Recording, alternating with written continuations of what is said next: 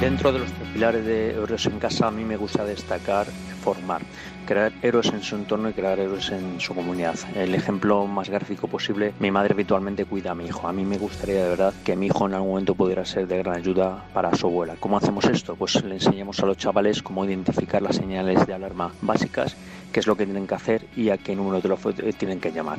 Este es el pilar, esta es la base del proyecto Héroes en Casa.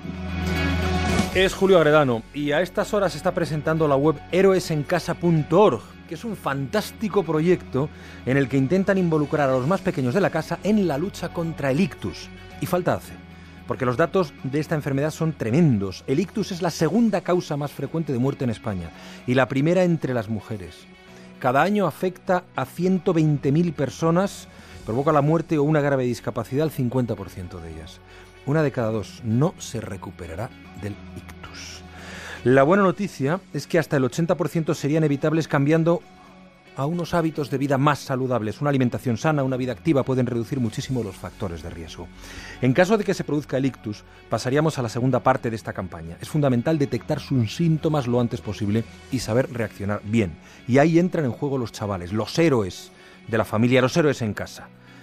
Con esta campaña los especialistas van a enseñarles que el ictus es una alteración de la circulación de la sangre en el cerebro. Cuando la sangre no llega bien, provoca muchos daños en las neuronas, en algunos casos irreversibles. El ictus viene precedido de una sensación de mareo, falta de visión, pérdida de fuerza en brazos o piernas y cierta dificultad para hablar. Si se detecta durante las cuatro primeras horas, sus consecuencias pueden ser muchísimo menos graves. Es importante no restar importancia a los síntomas y acudir a urgencias lo más rápido posible. En caso de sospechar que se ha producido un ictus, los niños deben ser capaces de avisar a algún otro familiar o recurrir al 112.